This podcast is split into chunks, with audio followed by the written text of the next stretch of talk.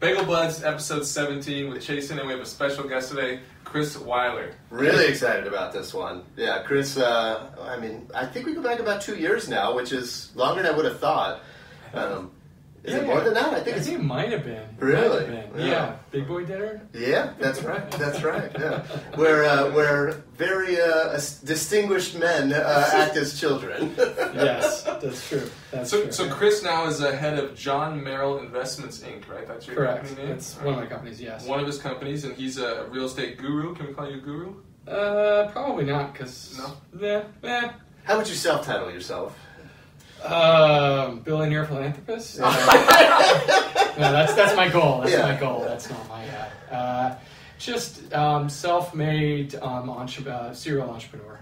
Very cool. Yeah, you, you definitely you, you get your hands into a lot of things, but one of the uh, key topics, or at least one of our inspirations or, or reasons for having you on here, is uh, this concept of fire that we hear out there, and then uh, actually knowing somebody that has achieved it in the practical sense, um, but then beyond the practical sense of just having passive income covering all your expenditures, there's also the mindset that comes with that. There's the how did you build it. There's the uh, why did you pursue it, and uh, what would you tell other people. So uh, we'll dive all the way into that and kind of rewind it back to the beginning. And Trevor has a couple uh, Yeah. questions to get us started. So first off, the acronym FIRE, right? Financially independent, retire early. That's right. And uh, Chris is uh, self-proclaimed the godfather of this Uh, fire movement. No, no, no. That's not Phil Kim. That's That's what been Jason thing. you. I was like, That's what Jason. No, for for me, it was um, you know I heard about fire, uh, and it, I, it just had this realization in my head. Oh my God, I, I've been studying that and just you know doing that for much longer than that, that term has been in existence. Mhm. And I, I think you make a really good point about a lot of it is just having a specific mindset or training yourself to have a specific mindset. Um, you got to be careful though. I mean, there are a number of people who are doing that because they hate their job and they just don't want to work anymore. But um, you, know, we, we were kind of discussing, you know, before we were taping that retirement doesn't necessarily have to mean not working at all. Uh, a lot of time it's about finding what you're passionate about and maybe it motivates you to continue on your 50 60 40 hour work week knowing that in the future that maybe you could develop a side hustle and uh, change that to a maybe 10 hour work week um, You mentioned people who uh, are possibly trying to get there to avoid work. Uh, do you think that's that attitude is even possible because the amount of effort it takes to get to that place of financially independent? Uh, you, you, can you even get there with that attitude where you're trying to get away from work? I feel like you have to get towards work in order to get to that last stage. I Well- feel like most of the fire guys are probably predominantly trying to get away from work completely. In my mind, the ones that I've yeah, they want to but this, it doesn't necessarily mean that they absolutely hate what they're doing now That's correct. or if it is, that's a motivation to do so. But um, th- there are a few things that I can think of that make it easier to follow or, or start developing through that fire. And, and I say easy, but make more money. hmm You know, the more money you make, the closer you can get to that. Um, but probably more important than anything else is living below your means. Mhm. And and this is something that you know, hey, we all live in Orange County here, and that's that's that can be a really hard thing to do. To top five percent market in terms of standard of living. Well, yeah. Plus, you look around. I mean, in this kind of society, you compare and contrast. And oh, I want to have that, and you know, com- you know, keep, keeping up with the Joneses. is a Yeah. real thing, man. Absolutely. I mean, have you heard the term um, lifestyle inflation? Yeah, I mean, absolutely. the more yeah, The more money you make, the, the- more you want to you know get a bigger house or the cars get nicer, the tires, tires get nicer, Right, right. the Well, bottles of wine. to be really truly financially independent or follow the fire movement you have to be able to be disciplined enough not to let that affect you Mhm. and, and even now I, I am i am financially independent i could stop working completely Mhm. and, and i would be fine for the rest of my life Right. with the same But- lifestyle you have right now. absolutely absolutely but here's the thing um, i have many friends that they have a much bigger house than me Mhm. they've got you know two or more kids and they're all in private school That's right. both spouses work. Most likely, most of my friends either attorneys or, or physicians, so they're billable hours. You want to make more money, you got to bill You more hours. up got more, to yeah. hours and hours and hours. Yeah. Now they enjoy some of these things that I choose not to, Mhm. but you know they're working themselves to the bone and they are not financially independent. If they quit, you know, tomorrow, they might have two or three months. And, we're, and we're talking about really, you know, people with huge salaries. Yeah, high income earners. High Yeah, income true. earners, Mhm. but you know they've they've had that wage and I mean, they've had that lifestyle inflation. They've gotten used to a certain lifestyle, and they just don't have enough savings. Or even if they do, I mean, maybe five years tops. Yeah, but if your monthly b- expenditures are thirty thousand a month between private school, your yacht, your know, Exactly. Yeah. Exactly. Mhm. So you've got to be able to be disciplined enough to avoid those lifestyle inflation traps. And it doesn't mean that you want to, you know, if, if you have a passion, you love to travel, you know, budget travel in there. If you like to have a nice meal once in a while, I'm not saying, you know, that you can't do those things, but just be cognizant and aware that lifestyle inflation is there. And a lot those things don't make you more happy in life. Mm-hmm. They distract you though. yeah, they're good distractions. They do. They pass the time pretty Yeah. fast. They do. They do. So, Chris, Chris, I got a, I got a question before we. I want to dive into your story and kind of you know the, the beginning, but I just am curious. How many hours would you say that you actually work per week? How many do you dedicate towards generating income for you? You know, that's a great question. I mean, I, I worked full time in the pharmaceutical and biotech industry for a little over 10 years. And I can tell you exactly, you know, I mean, I, I worked definitely 40 plus hours a week.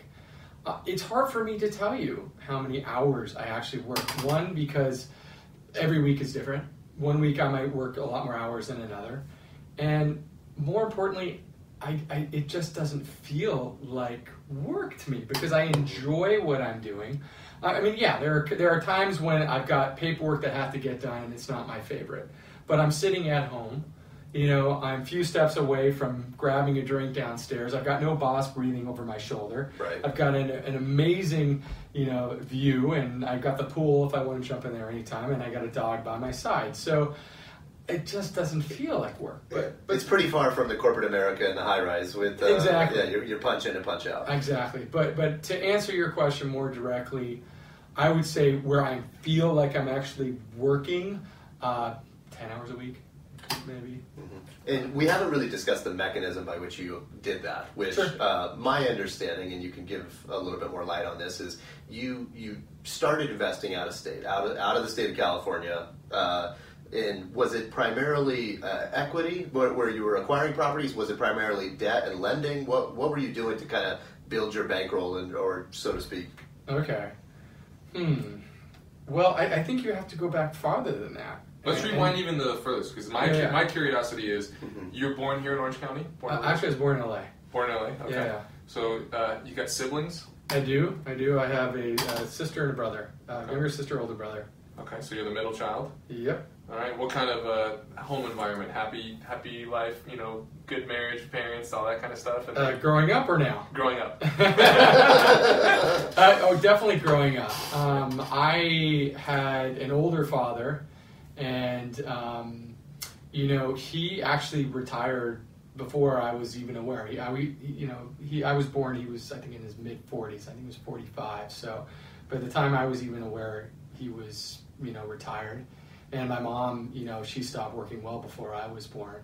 So I had I had two full time parents. Wow. That's just Yeah. awesome. Yeah. So that sounds awesome. I mean, so were they part of the? I'm sure the mentors that guided you, that kind of you learned from their experience and said, "Hey, man, this is something." Absolutely, absolutely, in completely the opposite way you would think. I, okay. well, my mom had always worried that without my dad or her, well, her working, that what kind of example are we setting for the kids? What what kind of motivation are they going to have? Right. And um, I I learned that work is is more than just making a paycheck um, through my dad. I, I learned that it's a way to keep the mind busy. And because he had retired so early and he didn't have a lot of habits, uh, excuse me, hobbies, uh, he suffered from depression. I mean, it was not. Uh, and I didn't see that as much. I, I noticed that more as an adult now. You know, as a kid, your parents are perfect. You know, Yeah, they give, right. you, they give you attention, they're nice to you. That's you, right, you don't yeah. notice a lot of some of the negative things out there. But um, so I, I learned from him that keeping the mind busy is important. Um, You're an avid reader. I know that. Yeah. Yep, And- yep. I absolutely love to read, and, and and that's the thing too. Is that I mean, do you consider that work? I, I spend a lot of time online with you know reading and research, uh, but that's enjoyment reading to me. I, I, I actually I love finance. I love real estate. Um, so, you know, you ask me how many hours a week. I mean, I probably read 20, 30, 40 hours a week, of which more than half of that is is for quote unquote work. But I don't consider that work. I'd be doing that even if I you know, was doing something else. So sidebar, what's the other fifty percent then? That's uh, what's your leisure reading? Uh, you know, maybe some fiction or, uh, Politics. you know, yeah, Fiction. all, yeah, yeah, or a little bit. Yeah. yeah, we have read some uh, interesting yeah, All right. political books too. Yeah. So grew so grew up in a great household. You got a Mhm. father as an example. So get, let's fast forward now into kind of like the high school years or teenage years. You know, what's that life like? Do you get like your first job at like a pizza? pl- Like what's what teaches you the kind of work ethic that you you know you obviously have and you've developed and Yeah, oh, what a great question. And, and it, it's a small sense of pride in me is that, you know, growing up and, and as a teenager, I had my friends that would pick jobs and it'd just be what they could get. Most would be like waiters or something like that. And mm-hmm. I was very intent on if I'm going to do this, I want to do something I'm going to enjoy. And one of the first jobs I had was a bicycle messenger.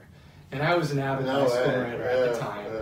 So, you know, being a teenager and, you know, running around with a walkie talkie and a pager and just bicycling from one law firm to another or entertainment firm to another. Uh, In you know, LA. in Yeah. LA, and, and I'm getting yeah, and I'm getting paid better than my friends who are, you know, waiting. Uh, so it, it was just something I completely enjoyed doing in the summer. So Mhm. And did you go out on your own to get that stuff, or was that mom and dad saying, "All right, Chris, you know, this is about No, the no, age no, where you get some responsibility"? Uh, no, my, my parents didn't make me do that. Uh, I just I just wanted to have some spare cash. That's awesome. Yeah. All right, so now let's go into like the college years and even post college years. You get into biotech, and Mhm. that was a passion. That was something you studied in school, or Um, no, no. I mean, I, I did study business in school. you Um, just looked up highest paying jobs at the time. no, you know, But I, you can I- ride a bike too. yeah, no, I, I knew I wanted to get into B school. Um, at the time, I still kind of wanted to be local, and you know, UC Riverside had a had a very you know decent you know business school, and you know, I ended up going there, and uh, I actually graduated in four years, which pretty much none of my friends did. but uh, had, had a great time with that. But uh, I, I graduated in a time where the economy was horrible. So I actually had a hard time finding a job, and uh, I ended up in just really hardcore, like door, business, you know, door to door sales uh, for, um, God, what was that, like long distance phone and like 800 numbers and and shelling that for about, and I did that for about six months, and I hated every minute of it. yeah. I did. Uh, so that really spurred me to, you know, I, I wanted from the beginning to get in the pharma industry, but back when I was trying to get into it, they would only hire people with PhDs, and it was it was a hard job to get. I mean, nobody was in their young twenties, you know, going straight into pharma. But I was very determined to get into it. Sure. And one of the things, I mean, I went if I if I could even get an interview, I was always told, well, what what kind of sales experience do you have? So. I'm like, all right, I'm gonna have to try to get some sales experience Yeah. first. So, That's when you give them the "I'm in this room. I made it here." Yeah. yeah, yeah, yeah, yeah. Well, thank you. Yes, you Yeah, got very okay. determined, but you still don't have the sales experience. So, uh, you know, I, um, I I got some hard nosed sales experience. I hated every minute of it, but it was actually it was good money at the time. Um, but within six months, um, I finally got my, my first pharma job. And I, I still remember walking into my first meeting. I was by far the youngest person in the company. And I walked in my first meeting, and this, this guy, and you know, he was probably in his 40s and balding, and he looks at me and he says, Would we just get you out of high school? Yeah. I'm like, I'm gonna, yeah, I'm not. So, Take it out, you, man. man. It's good motivation. Yeah, yeah. And I a compliment at the time. It's tough when you're the youngest person, you know, to you really feel like you've got to prove yourself. But uh, no, that that was great. That was a really small pharma company, and uh, did everything I could at that company. But um, they uh, had their main product started going south, so uh, I felt it was time to jump ship, and um, they actually they, they let me go, and uh, then they and then they hired me back on. It was really weird, uh, and I just at that point I'm like, this I, it's just not worth it. So I ended up working for uh, The Wells boys at that point. Yeah, yeah, yeah. So I ended up going to Johnson and Johnson, um, and I worked for them for a number of years, which was really funny. Actually, I left the company and uh, went to a smaller firm, got a great increase in pay, and then that firm got bought out by J and J. So I got like. You know, there, there were like one of the few companies with a pension, so I got like my pension back. I got, you know, I had an increase in pay, so I'm like, this is golden. Spectacular. And then, uh, and then with J and J, they uh, at the time, which I don't know anybody does this anymore, but uh, they also paid 100 percent for an MBA for me. Oh yeah, fantastic. So uh, yeah, and, and and that's really when I started. You know, my mindset kind of changed. It's you know, I, I had always wanted to start my own company, never really knew what shape or form that would be. And, and quite frankly, I really enjoyed working in pharma and biotech. I had I made I made good money. I had a bit of independence, but you know, occasionally you, get a boss that you didn't quite click with, and my mentality was, all right, I'm just going to try to hold in there, and you know, hopefully they get promoted and move Yeah, on, hopefully or you go something first. like that. and yeah, yeah, and, and those are such flat organizations. It's like if you're if you want to move up, you got to move out of state, and I have no interest in moving out of California. So, uh, like I said, B school gave me that mentality of you know where, you know, what kind of company would it be, and and that's when the market just crashed, uh, real estate market. And I'm like, So that's 07, 08?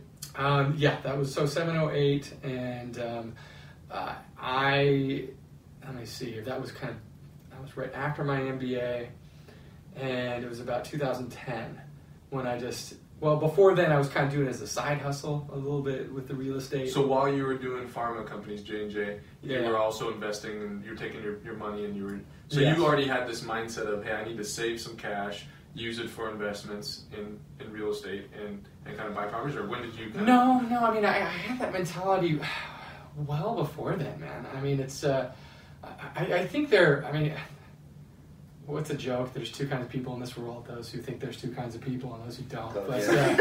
uh, uh, but no, but but there are two kinds. I mean, there are some people who really enjoy spending money. They have it. They like to spend it. It, it shows that they have it. And there are some people that just kind of cringe a little bit on spending it and, and like to save it and like watching it grow. And I'm kind of one of those people. I like watching it grow. And and even back then, even before real estate was, uh, you know, in my mind, I was you know investing and uh, into stocks, and I was learning more about the stock market. And um, I would, you know, if my company offered, a, you know, all the companies I worked for offered 401ks, so I'd throw money into those 401ks, you know, utilizing that company match and just watching that nest egg grow and grow. Mhm. And you know, I bought my, you know, when I got uh, right before I got married, um, you know, I bought my first house, and um, you know, I put the down payment on that, and uh, I, I'm going to date myself here, but I mean, I bought it in Irvine, in Northwood, thinking I was completely getting ripped off, Mhm. paying two hundred forty-seven thousand dollars for a uh, thirteen got hundred square foot, Yeah. no, a fourteen hundred square foot house in, in Northwood. Which is now nine hundred thousand. yeah, yeah, yeah, yeah. So what year is that? Because that's that's one of my main questions actually, Chris. Because I did obviously do my little research on you. And Yeah. So how, like balancing 98. that, yeah, and like figuring out what's that's when is That was ninety-eight. so ninety eight you get married. Uh, in 2000, I got married. So was a couple years before I got married. Yeah, So in two thousand you get married, and you said you have a sixteen year old and a twelve year old, right? correct. So that means 2012, 13 is where the first the first baby comes. Yeah, yeah, All right, and then you got 2000 maybe uh, what seven? Uh-huh. The second baby born. Uh huh. Okay, so Oh no, so it was. Let's see. 06 was the uh, first. Oh. Uh, no, 03 was. Oh god, they're taping this. Yeah. 03 was the first. 06. Your daughter's not going to listen. yeah, to yeah, yeah. This is not, oh, this is not oh, the content. 03 was the first. 06 was the second. Okay. So very so Dad of the year here. so me being also a father and and uh, and whatnot, I, I struggle with this myself currently with the balance of the work life balance of people. Sure. I, I don't really believe in the whole work life balance, although I do believe in like shutting it off and Okay. being present. Yeah. Um, but like I think for people that are entrepreneurs and go, I own a business, like you, you live it and you breathe it. I mean, you Uh-huh. can't really turn it off when a you know client calls or when things happen. Yeah. Um, you got to put the fires out when they when they pop up. So How much of a factor was having kids relative to your wanting more independence? Um, rephrase the question because I'm not quite So- sure. Uh, So, uh, Well, I guess What- did, once you want, you want to have your own children, business yeah. when you had the kids, or before you had the kids? You're like, I just know I want to have my own thing, so I can do whatever I want whenever I want. Yeah, I, I don't know if the kids were a factor in that. Mhm. I'll, I'll, I'll be totally honest with you. I just knew I wanted to start my own. Selfishly, just knew I wanted to start my own business, Mhm. and um, so yeah, I, I don't know how much of a factor that really was. But but to go back to your original question of how you balance it, um, a little bit started for me because I was working in pharmaceuticals and biotech. There's no office you go into, so I, I was used to the fact of kind of home as your home base and working from home and doing some work at home. And, and I think it's important if you're an entrepreneur and you are working from home that you have to try to develop some boundaries. Um, you know, let the wife know that the door is closed. Uh, you know that that means you're trying to get some stuff done. That's right. Now that doesn't always work. I would tell you there were definitely times I had, you know, when my young kids would just start pounding on the door, and I'd be like in a conference call and say, like, God help me. And I, I tried the office outside the house for a while, and it just, uh, you know, it, it just doesn't, it didn't work for me. It didn't work for Mine me. doesn't so- even pound. Mine can pick that lock now. And Yeah, I know. I, I believe it. Sneak, sneak on it. I believe it, and, and I'll tell you, summertime too is a lot tougher because the kids are off and they have their friends over, and I'm trying to get some stuff done. But you just have to have contingency plans. If you got to get something done, go to a Starbucks down the street. You know, Mhm. go do a podcast at a friend's house. on a random Friday. All right, so let's talk about those real estate holdings. You started with Sure. that, about a two hundred fifty thousand dollar, you know, uh, house in, Yeah. in North Park, Northwood, right? Right, right, okay, right. Irvine. Uh, and so then that was the very first purchase that you ever made, right? Yes. Real. Okay. That's right. And you do you still have it today? No, no, I sold that in 05 for 750. Wow. Yeah, That's okay. Dude. Yeah. That's well, enough to get your, uh, you know, Shit. tongue wet a little bit and want a little bit more. Seriously. Yeah, yeah. So a little three Xer there in, in what five six years? Um, yeah, well, let's see. Oh, yeah, 97 years. So, Wow. yeah, yeah, I was happy with that. But hey, look, every in full disclosure, I then had to rebuy in that market. That's right. And I Yeah. rebought in Anaheim Hills, and you know, put that all that equity into the house, and you know, the house is worth about the same now as when I purchased it. So You still live in that house? I still live in that house too, in Anaheim Hills. So, but even though it hasn't gone up, I still have that equity from, you know, from mm-hmm. Irvine. Yeah. So yeah. Very cool. Okay, so now let's talk about you getting really started in your investment stuff, like Sure. the out of state, because we had this little bit of a debate on, you know, home ownership being the foundation of wealth, kind of something that we preach on our podcast. Sure. And Chris had a, a unique take on it, saying that he's he, he would have what ten years ago said hundred percent yeah, but Mhm. now uh, doing what you do, it's kind of maybe, but not really for your home. It's mainly for out of state better invest. Look for the best investment. It kind of is what I got from it. Is that you're looking for the best, you know, mathematical sort of calculation on investment, lowest downside, highest upside type calculation, where you're saying, hey, this out of state market looks like it's booming. You know, it's sort of protected with the, the population and people like you know renting in that area. Give, give us your. your Well, take on it. let's just make it really simple. Is that you know you, it can be very easy, especially if you're in an area like Orange County or LA or San Francisco or, or New York, where the amount of cash outlay and the amount of money that uh, you know for owning a house. I mean, let's just uh, very often could be a million bucks, and uh, that's you know for for asking somebody who's young to to do that, and now your biggest financial instrument is that in a market that very likely could go down, uh, unless you can tell me definitively that you're gonna you can live in that house for 10 the next 10 plus years which few people can especially young people. They don't know how big of a family they're going to have That's or, right. or, or what. Um, you could very easily be upside down on a house and, and lose a few hundred grand. Um, so if you can't tell me you're going to be there for over 10 years then i would recommend you know potentially renting you know especially if you've got you know a job nearby and you know rent where you want to live and invest your money in places where you can get value out of state Gotcha. or even within your state, but maybe in a more favorable area that uh, has a better ratio of uh, rent to you know what you're paying um, for the house and for, or for a mortgage. Got it.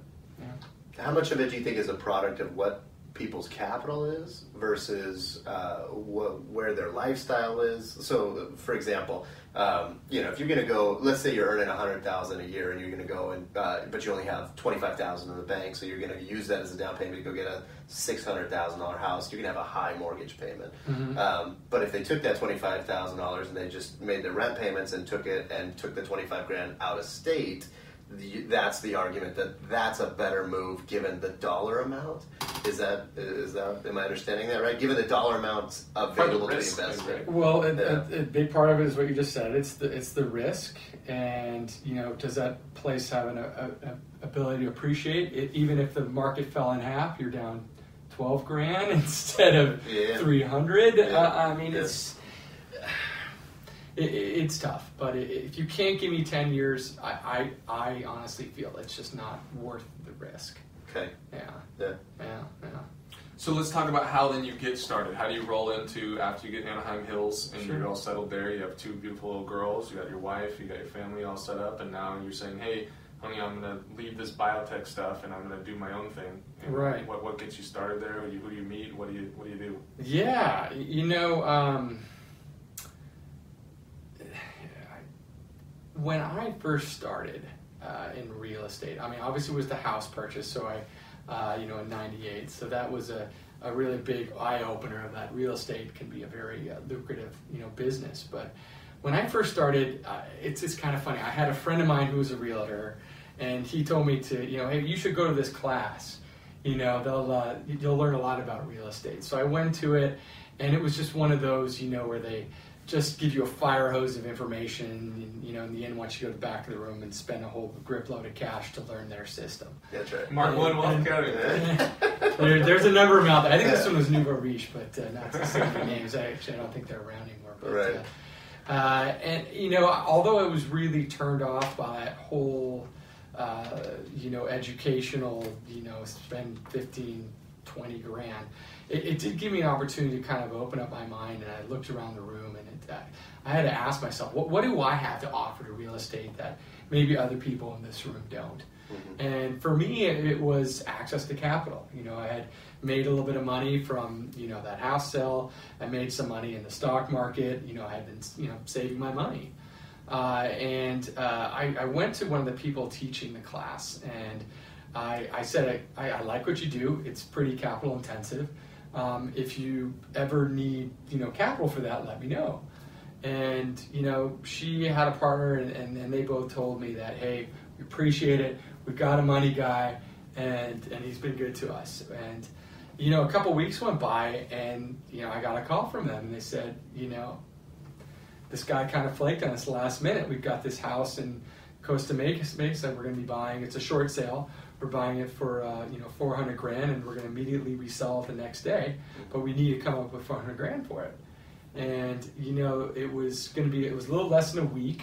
Um, I had the capital available, and um, I did a ton of due due diligence. I you know looked at the house. The house was worth more than what I was putting into it you know, I, I went to the uh, the title and escrow company that uh, that was going to be doing the transaction, and I did it. And next day, I, I got a point and a half on it. I got six grand in my in my pocket. I'm like, wow, wow, I'd love to do this again. This works. yeah, and, and, you know that built some credibility with those people, and they they and I ended up being their primary funder, and we did anywhere from five to twenty deals a month where we just did these quick flips. And because I, you know, they were so quick, you know, especially in the beginning there, um, I didn't need a ton of capital because my capital would be back the next day or, or two days from that.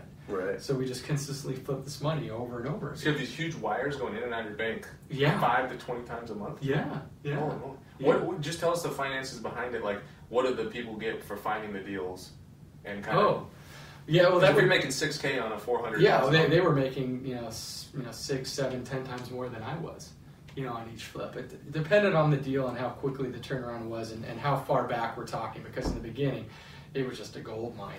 Yeah. but uh, yeah, th- and and that that brings me to another point because a lot of people say, well, I can't emulate what Chris did because you know he started with a boatload of cash, and you know we just don't have that. Well, think of the people I was working with. Did they have a boatload of cash? No Mhm. but they came to me and, and partnered with me.